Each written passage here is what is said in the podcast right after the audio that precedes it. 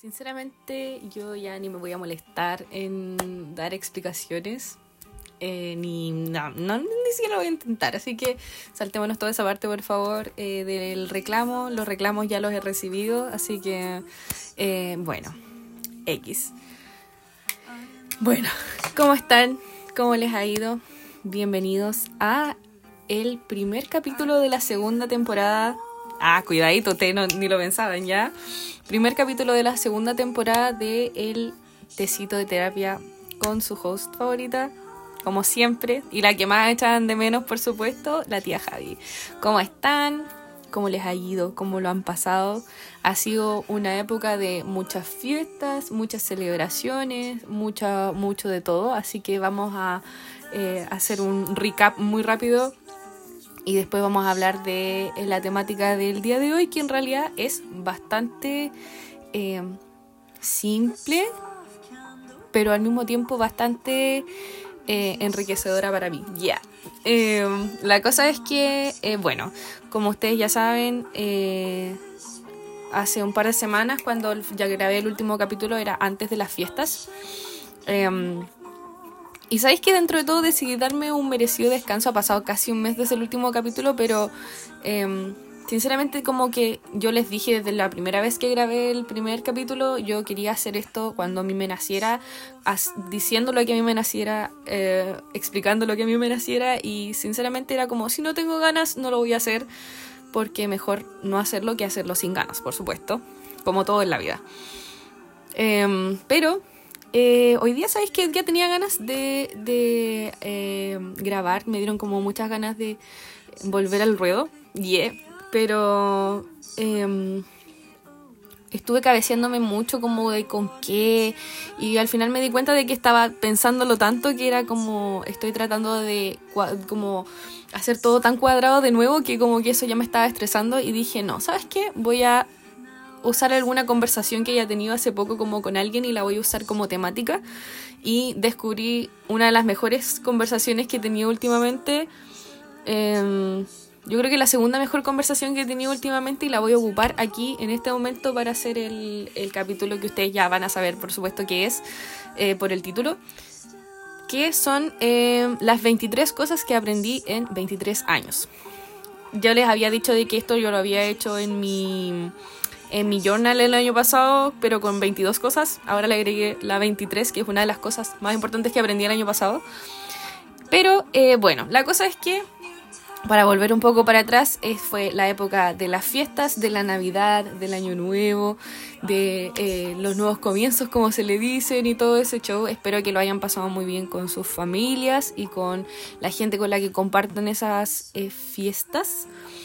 Em, para mí fue un tiempo muy, muy, muy, muy bacán. Eh, todas las últimas semanas de diciembre y las de principio de enero, la verdad es que ha sido un tiempo súper, súper lindo de poder compartir y de poder como hacer cositas que en realidad no me daba el tiempo de hacer antes. El otro día tuve una conversación al respecto. Em, pero sí como darme espacios como de... em, eh, eso, compartir y salir y hacer cosas como de... que mis amigos saben que yo no soy mucho de, de eso, pero estuve al menos dándome el tiempo de, de hacerlo últimamente y estoy súper agradecida de poder haberlo hecho.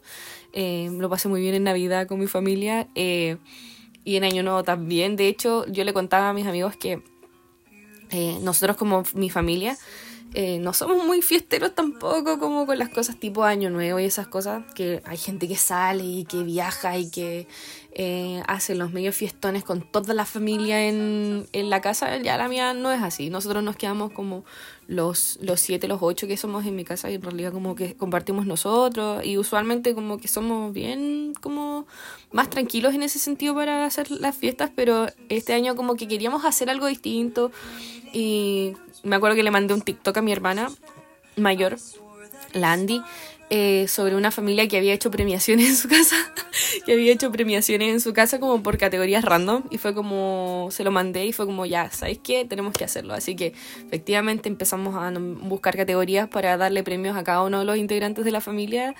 Eh, y lo hicimos como con todo, o sea, de verdad como que hicimos una presentación, hicimos las tarjetas como de la premiación, hicimos los premios, nos salió como todo muy, muy, muy, muy bueno y aparte de eso hicimos como una especie de rap de cosas que pasaron en la casa como durante el año, como el tipo del Spotify rap que te dice como muchos datos random de lo que tú escuchas, ya, hacer eso pero como con cosas que pasaron en la casa. Fue muy, muy, muy genial, muy divertido, comimos muy rico ese día, fue 10 de 10.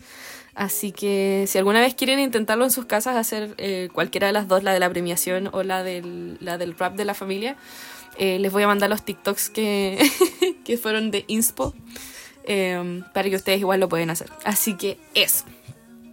Eh, ¿Qué más les puedo contar?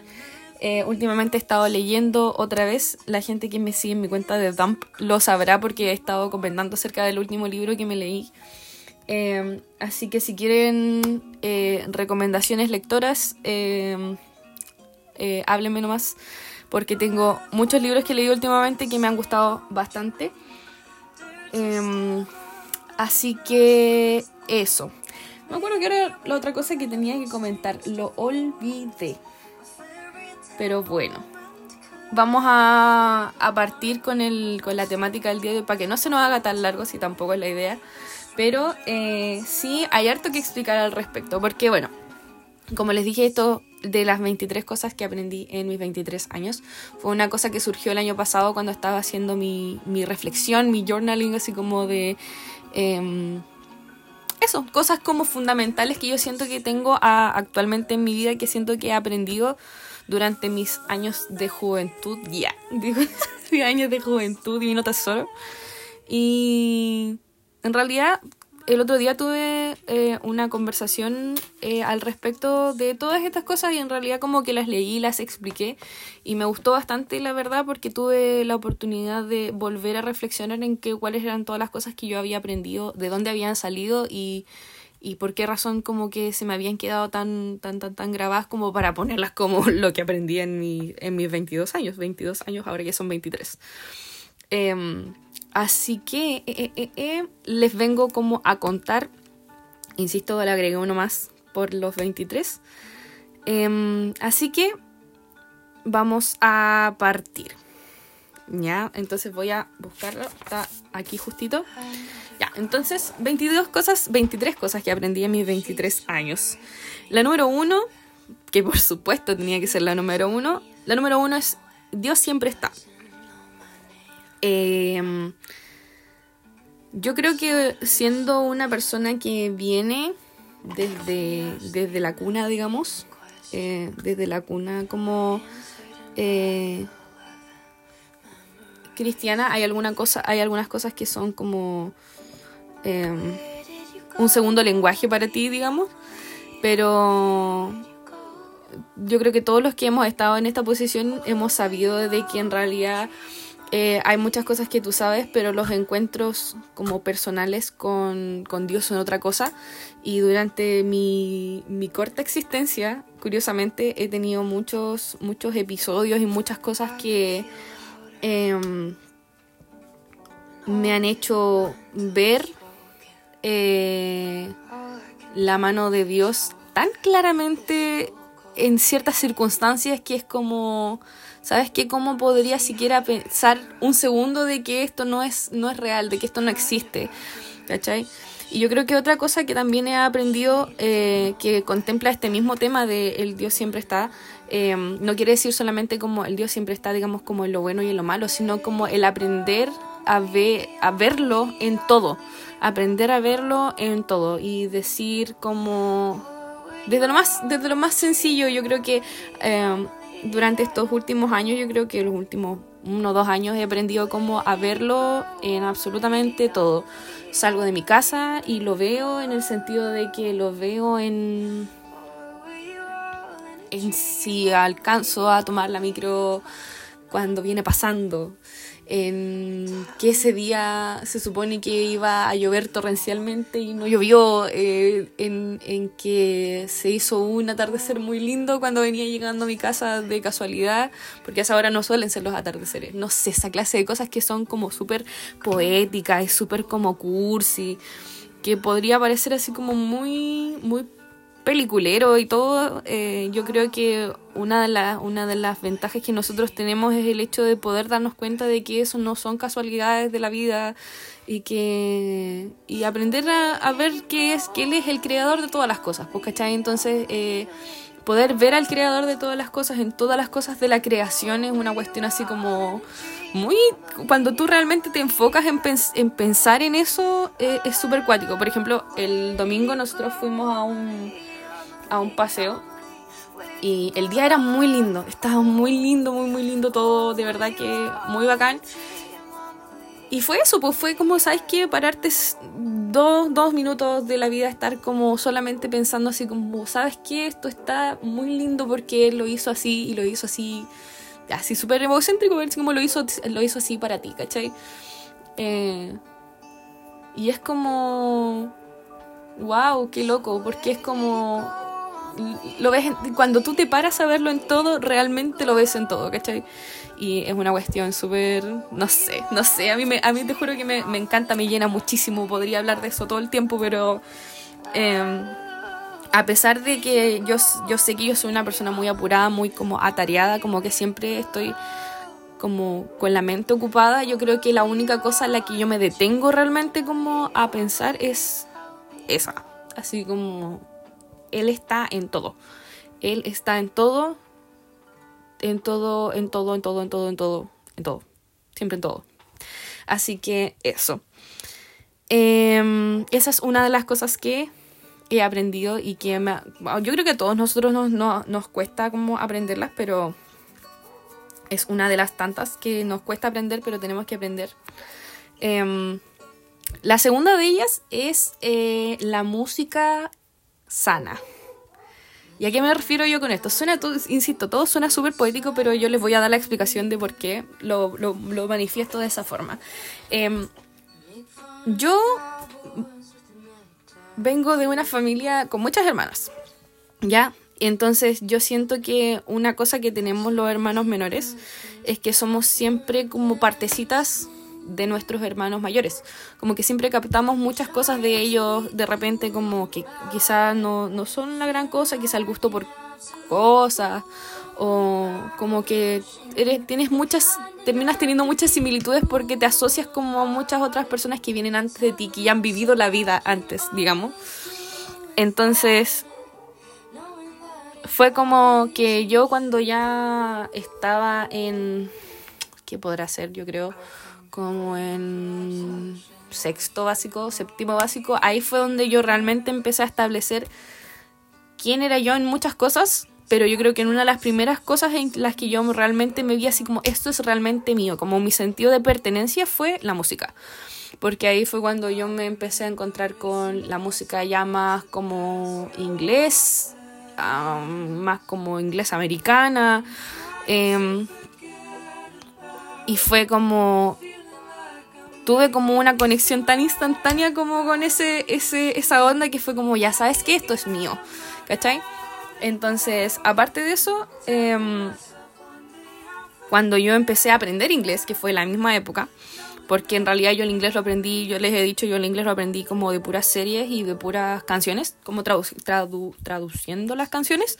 Em, empecé a ver mucho de lo que pasaba en mi existencia, en mi vida, a través de la música. Y yo creo que lo que ha hecho, dentro de todo, que eh, yo sea una persona a la que se le considera, porque yo no siempre me siento de esa forma, pero a la que se le considera que tiene una, una comunicación muy buena, yo creo que parte de eso viene a través de la música.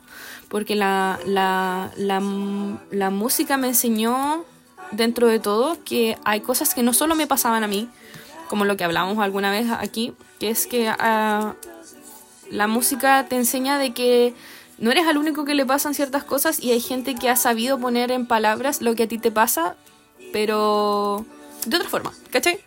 Entonces fue como un sentido de, de, no, de no sentirte solo, ¿cachai? El hecho de eh, darte cuenta de que habían otras personas a las que ya les había pasado esto antes, o lo, que sea, de verdad que lo que sea que te haya pasado en la vida ya hay una canción al respecto, te lo juro, te lo, te lo juro que sí.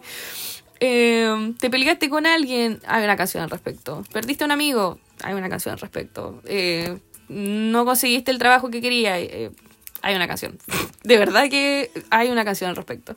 Em, así que yo creo que gran parte de, de, la razón por la que me gusta la música no es solamente porque expresa emociones y bla, bla, bla, bla, bla, sino porque en realidad pone en palabras lo que algunos de repente no podemos. Y es como, ¿sabes qué, loco? I got you. Y listo, así, así de simple, escuchando una canción y sintiéndote identificado, es como de repente sueltas como ciertas cosas, ¿cachai? Y te das cuenta de que puedes simplemente llegar y seguir adelante. Te lo juro que em, esto no digamos de que la música reemplaza la terapia, ¿cachai? Pero sí hace, hace su trabajo como, como un agente muy importante, al menos para mí, porque yo soy de la clase de personas que no simplemente em, escucha la música, sino que la música se la vive. Entonces, si yo encuentro una canción que eh, está basada como en algo de mi vida, y así como no es que esté basada, pero, pero que se relaciona mucho con algo de mi vida, yo me lo vivo, me lo revivo, te lo juro. Eh, y así es como uno de repente suelta ciertas cosas porque se siente identificado. Y es muy bacán. Yo creo que una de las cosas que, que uno de los poderes que también tiene la música es que conecta a la gente. Conecta a la gente por las emociones, conecta a la gente por los sonidos, conecta a la gente por lo que se quiere decir, por lo que se intenta decir, la forma en que se dice, etcétera, etcétera, etcétera, etcétera, etcétera. Y encuentro que es lo máximo. Em, así que eso, esa es la segunda cosa. Me salió medio larga la explicación, pero em, eso. La tercera cosa ¿qué aprendí? Lo malo te enseña a apreciar lo bueno. Yo creo que esto es una cosa como va a ser un poco eh, opinión controversial, pero no por el hecho en sí, sino por lo que representa. Pero yo creo que en realidad es parte de la naturaleza del ser humano, que es como que cuando nosotros nos encontramos de repente em, en el valle, aprovechamos de, de recordar lo buena que era la montaña, ¿cachai? Y eso es parte de la. Yo creo que es parte de la vida y aprender de eso es lo importante, ¿cachai? O sea, cuando nosotros nos va, nos va mal, aprendemos a apreciar de que en algún momento nosotros nos fue bien, ¿cachai? Em, en el momento en donde las cosas están como inquietas es cuando nos damos cuenta de que apreciamos mucho cuando la vida estaba más tranquila, ¿cachai? Em, y así con todo. Em, y yo siento que no es malo siempre y cuando seas capaz de que lo bueno también sepas apreciar que eso está siendo bueno, ¿cachai? Seas como, como consciente de cuando las cosas son buenas, que cuando las cosas son malas, pero em, como que yo siento que echarlo, hay que normalizar echar de menos como el, el cuando las cosas están bien sin en realidad como em, satanizarlo como por no haberlo apreciado en su momento, ¿cachai? Yo creo que en realidad hay que trabajar en aprender a apreciar las cosas cuando están y listo, ¿cachai? Eh, pero sí, una de las cosas que uno, uno aprende es que uno tiene la manía de, de, eso, de que eh, las cosas malas nos enseñan a apreciar que en algún momento nosotros tuvimos como paz y tranquilidad y estuvimos eh, eh, en otras circunstancias, pero sí, eso. Em, mm, mm, mm, y es una cosa que es, insisto, es muy, es muy humano, es muy, es muy normal, es muy normal. De verdad yo creo que es una cosa que es muy normal y se le, como que se le, se le echa mucho, mucho encima por el por el, el, que nosotros como que, ah, es que no sabes apreciar las cosas cuando, cuando están y la cuestión es como yo puedo ser perfectamente capaz de darme cuenta de que algo era bueno cuando estaba, pero al mismo tiempo que no, no. ¿Cómo que se llama esto? Que ahora las cosas no son tan buenas y echar de menos cuando sí lo eran, pues, ¿cachai? Es, es válido, eso, es válido, es válido, es válido. Pero bueno, eso. Siguiente. Número 4. Asumir es lo peor. Creo que uno de los más grandes pecados que cometen los seres humanos en esta vida es asumir o pensar que, o es que yo pensé que, es que yo supuse que, es que yo asumí que.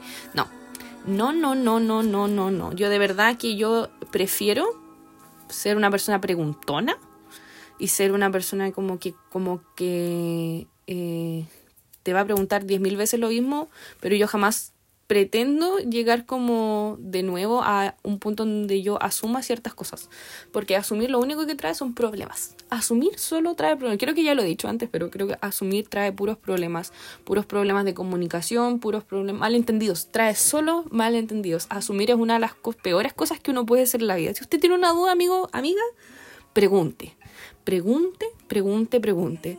Si usted tiene una duda conmigo, por favor, se lo suplico, pregunte. En vez de asumir lo que a usted se le pasa por la cabeza, porque yo siento que la gente que, que tiene como cierto grado de, no sé, de pensamientos ansiosos o que simplemente no eres una persona ansiosa, pero como que asumes cosas y de repente es como que te hace sentir mal, es como, no, ¿sabes qué?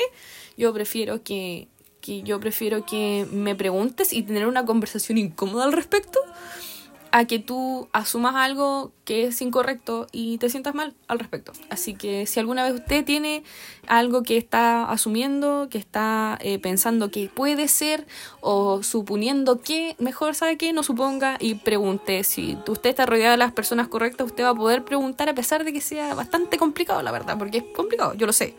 Pero mejor no, de verdad que no. Em, así que eso. Eh, la número 5, hoy. 20 minutos voy la número 5 recién. Voy a tener que hacer dos partes de esto, pero bueno. Ustedes quieren podcast, podcast van a tener. Em, soltar es sano y necesario a veces. Uy, me viene como anillo el dedo este tema. Ahora, ¿sabes qué? Em, soltar es sano y es necesario a veces.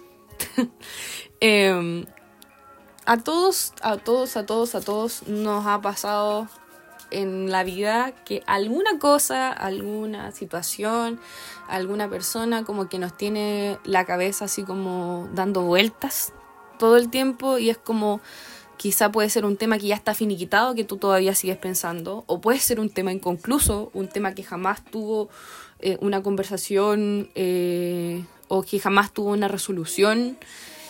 Y aprender en que de repente hay cosas que hay que solo dejarlas ir es una de las cosas más difíciles de entender, pero al mismo tiempo es una de las cosas más efectivas para la cabeza.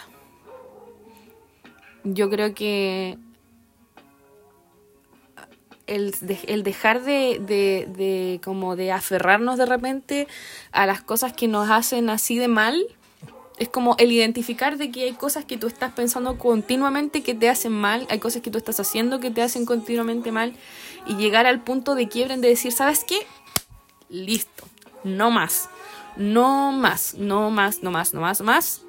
Y dejarlo ir es súper importante. Yo creo que es una de las cosas más importantes que nosotros hacemos en el día a día con las cosas que nos pasan. Obviamente no las cosas nos, nos llegan y se sueltan y es como, oh, todo está bien ahora, sino que pasas por todo un proceso en donde lo dejas ir, pues, ¿cachai?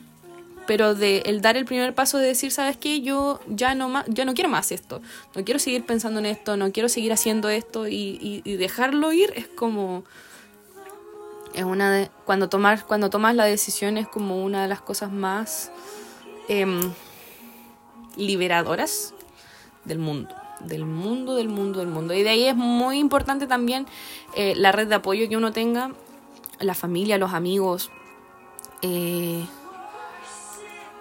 Dios. Dios es muy importante de repente los procesos de dejar ir es, o sea, no de repente, suena como si fuera de repente, pero en realidad no de repente, digamos, de la situación, ¿no? no de, no de, si es relevante o no. O sea, es a quien uno acude para tomar la decisión de dejar ir, ¿cachai? Es como, ¿sabes qué? Yo me quiero deshacer de esto, no quiero seguir preocupándome más. Y así lo haces, ¿cachai? Em, pero eso. Número 6. Em, el tiempo no se recupera el tiempo no se recupera. El tiempo no vuelve a ti. Las cosas como que... Aquí me refiero con que en realidad el tiempo no se recupera, es como el tiempo pasa y el tiempo cuando la gente dice que el tiempo no pasa en vano es 100% real. 100% real. Todos, todos los días nos estamos haciendo más viejos, todos, todos los días estamos, em, estamos creciendo, estamos madurando, estamos eh, cambiando, estamos... El ser humano es un ser de constante cambio em, en todo sentido. Y hay cosas, hay cosas que uno deja de hacer, hay oportunidades que uno pierde, em, que uno solamente porque piensa que después, porque siempre es después, ¿cachai? O no, es que después lo puedo hacer, después lo puedo decir, después eh, puedo empezar, después puedo, después, después, después, después, después. Es como, no, amigo, ¿sabes qué? No vas a tener todo el tiempo del mundo va a llegar un punto en donde eso ya no va a estar disponible para ti y lo vas a lamentar, ¿cachai? Yo creo que con eso me refería la otra vez cuando hablaba así como de, ¿sabes qué? Hay cosas que tienes que hacerlas ahora ya. Y es Simplemente por eso. El tiempo no se recupera, tú no te estás haciendo más joven, es todo lo contrario. Entonces, si bien hay que ser bastante lógico claramente con qué lo vas a aplicar, ajá, em, sí es verdad, es verdad, el tiempo no pasa en vano y nosotros em, nunca sabemos cuándo puede ser nuestro, nuestro último día y esto aplica para todas las cosas de la vida, tanto para las que uno quiere hacer, sino como para la vida en general, así como de por favor. Eh, sean conscientes de, no sé, pues de cómo tratas a la otra persona, de eh, cómo te... ¿Sabes que una cosa que a mí me ha quedado dando vuelta y no sé si en algún momento lo hablo, pero voy a hablarlo ahora? Nunca sabes cuándo es la última vez que vas a ver a alguien. Y yo creo que es súper importante cómo nosotros nos despedimos de la gente a raíz de eso mismo. Yo intento, no siempre lo hago, pero intento siempre despedirme de la gente como bien, así como yo ir a despedirme de la gente, no siempre puedo, no siempre me acuerdo, soy un ser imperfecto, ¿ok? Pero siempre pienso en eso después de que me despido de alguien. Es como, ¿qué pasa si es la última vez que lo veo? ¿Qué pasa si es la última vez que la veo? No puede ser que yo llegue y me despida como, oh, ya, chao. No, no, no, no, no, no, no. Insisto, no siempre lo hago, no siempre puedo, pero, pero intento al menos que las veces que yo me despido conscientemente de alguien sea como, eh, chao, que estés bien, bla, bla, bla, bla, bla, bla. Eh, no sé, con un abrazo, ¿cachai? Porque es como, yo, yo, constantemente pienso en eso, así como, ¿qué pasa si es la última vez que veo a esta persona? Creo que es uno de mis imperios romanos. así que eso. Em, número, número, número, número, número, número 8. Inexperiencia no es igual a inhabilidad. Yo creo que eso es una de las cosas que aprendí más que nada el año, el año pasado. Em, cuando llegó un punto, cuando em, estaba empezando mis prácticas, en donde yo dudaba, o sea, a ver, de haber de dudar, yo dudé hasta el último día de mi vida de las prácticas, yo dudé de mí misma. Yo no voy a venir a hacerme aquí la, la fono del año, porque, porque en realidad yo... Eh, dudo mucho de lo que sé. Porque tengo como una especie como de síndrome del impostor ahí, no sé, X. Pero la cosa es que una de las cosas que yo tuve que aprender es que era mi primera vez enfrentándome realmente como a la vida real. Eh, y yo experiencia mucho no tenía, pues, ¿cachai? Y el hecho de que no hayas experimentado lo mismo, porque uno tiende a como a compararse, mira la audacia, pues, ¿cachai? Uno tiende a compararse de repente como con sus profes o como con los mentores que tienen en ese momento. Y es como, oye, pero ¿por qué yo no lo puedo hacer? Y ella sí, es como, hermano, tú te das cuenta de que tu profe lleva como 20 años ejerciendo exactamente lo mismo con el mismo tipo de gente. Y ha pasado todos los días de su vida en exactamente lo mismo, ¿cierto? Y tú llevas aquí una semana y te querías hacer exactamente lo mismo. No, no, no me vengáis con cosas, ¿cachai? Eh, que no puedas hacerlo ahora ya no significa que no seas capaz de hacerlo. Simplemente no tienes la experiencia para hacerlo. Y la experiencia se adquiere haciendo, valga la redundancia. La experiencia se adquiere enfrentándote a. La experiencia se adquiere estando allí un mes, dos meses. Y ahí yo creo que todos nosotros digamos como los mechoncitos, los, los mechoncitos, ah, la, audacia, los internos de Fonito nos pasó mucho que es que al principio nosotros llegábamos y era como, pucha, que lata no poder hacer las cosas que se hacen aquí, pero después tú salías de tu práctica así terrible y creía que te sentías bacán, porque era como, ¿sabes qué? En dos meses agarraste experiencia vos, ¿cachai? Y eso fue muy cool, darme cuenta de que en realidad yo sí tenía las capacidades para estar donde estaba eh, y que en realidad si en algún momento no las tuve era porque jamás había estado en la situación para tener que adquirirlas, ¿cachai? Así que eso. Esa es otra de las cosas que aprendí. Em, número 9. Entregar tus cargas no es debilidad. Mira, para alguien como yo, que le gusta resolver, ¿para qué les, para qué les voy a mentir? Hay cosas en mi vida las que yo no resuelvo. Yo de verdad, yo creo que en la vida más cotidiana yo no resuelvo. Pero en la, en la vida como emocional yo suelo resolver para mí y para todos. ¿Cachai? Entonces, al ser una persona que resuelve para otros, se sentía muy raro de repente el que entregar mis cosas para que yo, para que alguien resolviera por mí. No es como que lo encontrara eh, humillante ni nada por el estilo, sino que en realidad era como de, ¿sabes qué? No te quiero dar drama. ¿Para qué? ¿Para qué, te voy a, ¿Para qué te voy a dar drama? ¿Para qué te voy a incluir en algo que en realidad eh, puede que te haga sentir peor a ti que a mí? ¿Cachai? Es como una cosa así. Y no, no me gustaba en realidad como contarle mis cosas a la gente. Contarle mis, como mis dramas, mis problemas. Eh, o como las cosas que me pasaban, no sé, como ese, como si me gustaba contar como, por supuesto, las cosas como bacanes, pues, ¿cachai? En el sentido de, mm, para que la gente se alegre conmigo, pues no quiero que la gente se ponga triste conmigo, no es la idea. Pero eh, yo creo que a principios como de la pandemia, yo creo que ahí recién empezó como un, un arduo trabajo de mis amigos para ayudarme a entender de que en realidad eh, yo no estaba siendo menos fuerte de lo que era o menos como capaz de lo que era por em, contar las cosas que me pasaban, sino que en realidad em, estaba siendo aún más capaz y aún más fuerte por aparte de, intentar resolverlo yo, estarle compartiendo a otras personas eh, lo que me pasaba. Porque el simple hecho de verbalizar las cosas que te pasan ya es un nivel de capacidad emocional impresionante. Y yo creo que en realidad yo empecé a tomarle el valor en realidad como a, a eso, el, el poder comunicar y verbalizar las cosas allí. Como que ahí empecé como a practicarlo y actualmente yo siento que igual soy capaz como de... Igual yo no voy a mentir que yo hay muchas cosas que yo me las, me las quedo para mí, ¿cachai? Porque esa es mi esencia, pero uno trata de luchar como de repente con las cosas que son su esencia para hacer lo que sabe que es correcto, ¿cachai? Entonces yo creo que una de las cosas que aprendí fue esa, pues, entregar tus cosas, entregar tus cargas a la gente que corresponda, por supuesto. Eh, compartirla con la gente que corresponda, con la gente que sabes que en realidad va, va a ser buen uso, buen uso de lo que tú le digas. Em, no, no es debilidad, no es debilidad. De hecho, implica más, implica más fortaleza ser una persona que comunica que el ser una persona que guarda. Y aprender a valorar eso yo creo que es súper importante. Muy, muy, muy importante. Em, número 10 número 10. Yo cacho que aquí voy a llegar hasta la. hasta la 12, yo cacho. Como para. De verdad, lo voy a hacer en dos partes porque si no, no voy a alcanzar. Voy a tener dos horas de podcast. Pero bueno, la número 10 es una que a mí me encanta. Que es que amar mucho a veces le cambia la vida a alguien.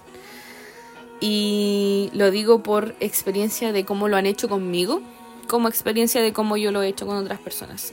Eh, si ustedes me conocen, yo creo que al menos un poquito, saben de que yo, en teoría, en realidad, tampoco como que soy una persona así como súper cariñosa.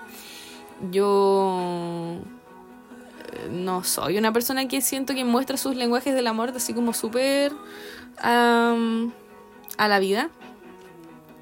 Eh, pero sí... Eh, siento que cuando la situación lo amerita o cuando a mí me nace, yo lo soy, ¿ya? Pero sí, em, una cosa que para mí es muy importante es que al menos toda la gente que me rodea, a la cual yo quiero, a la, que yo, a la cual yo eh, amo y admiro, em, lo sepan, sean súper conscientes, súper, súper, súper, súper conscientes de lo mucho que yo los quiero, que los amo, que los admiro, que pienso que son personas bacanes.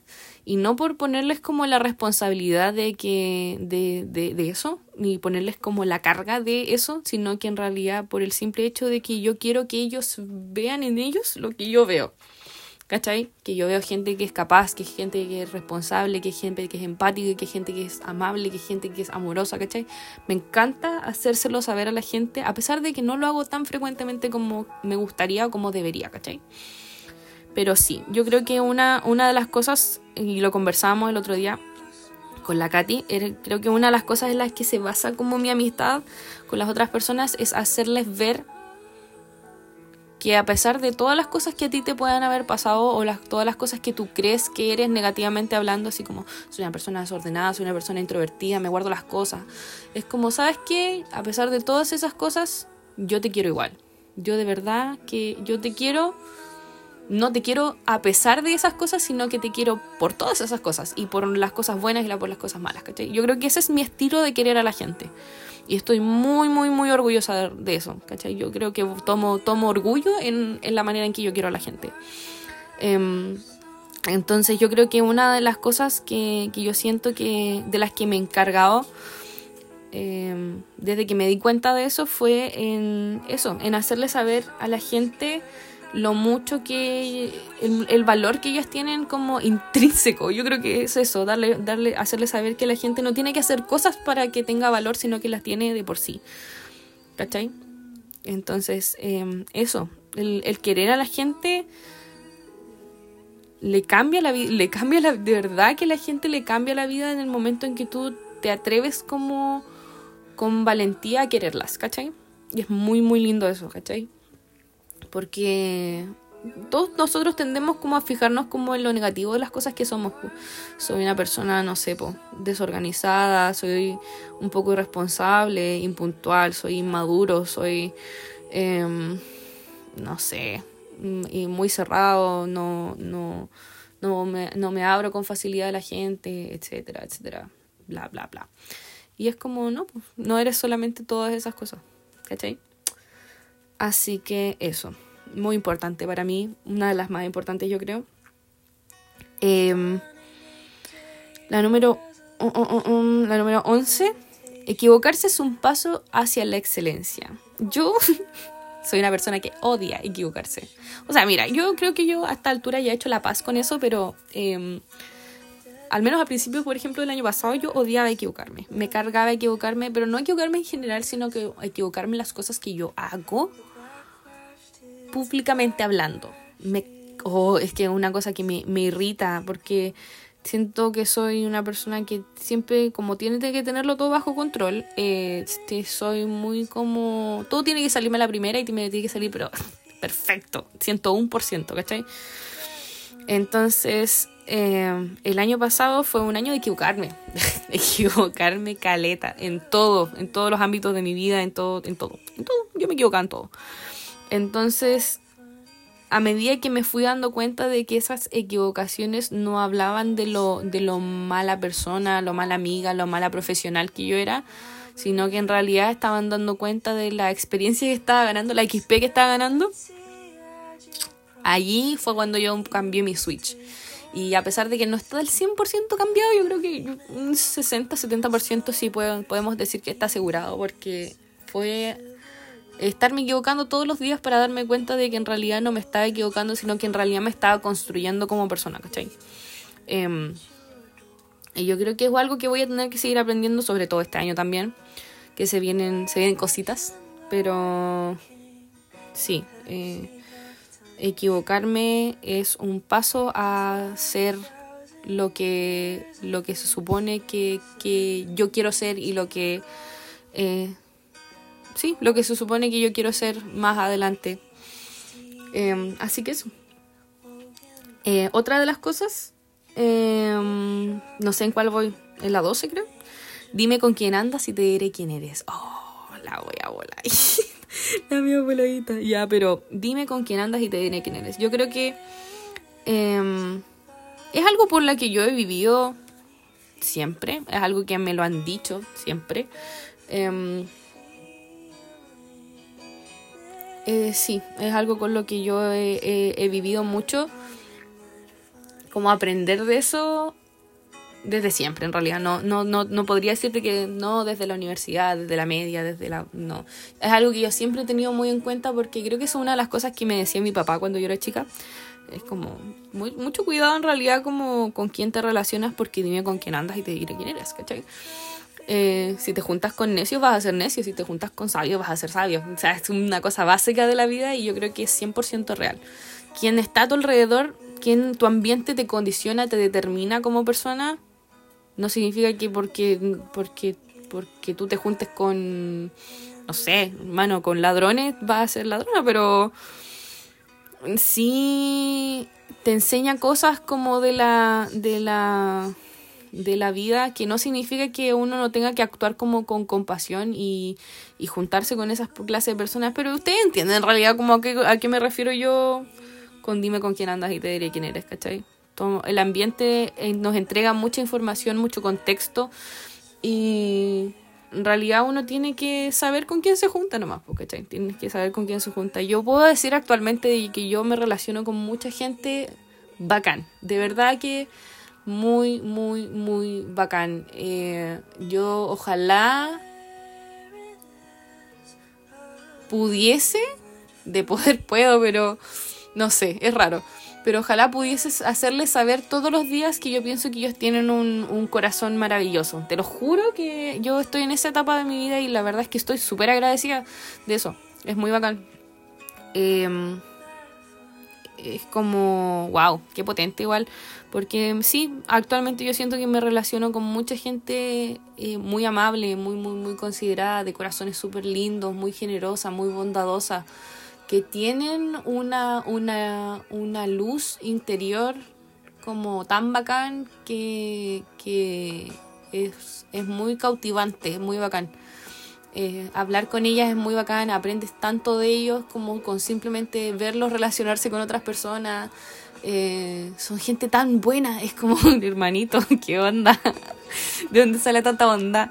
Pero es como, ¿sabes qué? Me gusta porque, porque yo quiero ser como ellos, ¿cachai? Yo quiero ser así de buena, yo quiero ser así de, así de bondadosa, así de generosa, ¿cachai? Em, así de responsable, así de, inteligente, ¿cachai? Es como tener a gente a tu alrededor que te inspire, yo creo que es una de las cosas como más bacanas que, que a uno le pueden pasar, sinceramente. ¿Qué quieres que te diga? Em, así que, ¿sabes qué? X, vamos a dejarlo aquí, en el 12. Me quedan 10, vamos a hacer una parte 2. Yo creo que la voy a grabar mañana. Mañana la voy a grabar. Eh, Así que los dejo con estas 12 cosas. Espero que eh, le hayan gustado, hayan aprendido más cosas de mí. Yo estoy tratando de, dejar, dejarlos entrar un poco más en mi vida. Entra en mi vida. Ya. Pero sí, em, espero que les hayan gustado. Que díganme qué opinan, qué son cosas que ustedes han aprendido en la vida. Me gustaría. Voy a ver si dejo una, como una cajita de esas de preguntitas que se dejaban antes como en los podcasts. Em, para ver qué opinan ustedes, qué, es una cosa que ustedes han aprendido en la vida y que ustedes les gustaría dejar como, como evidencia, ya, de que ustedes fueron las personas que la aprendieron, no sé. Pero eso, díganme qué, qué piensan, qué opinan, están de acuerdo o no están de acuerdo. Em, porque todos aprendemos cosas distintas al final. Así que ahí ustedes me cuentan, me comentan, me dicen. Y eso, nos vemos mañana, lo prometo, lo prometo, lo prometo, nos vemos mañana. Eh, con la segunda parte para terminar, para concluir, para cerrar este tema. Pero eso, los quiero mucho. Muchas gracias por la paciencia, no solamente para esperar el capítulo, sino para escucharlo completo. Los quiero mucho. Nos vemos mañana. Besito.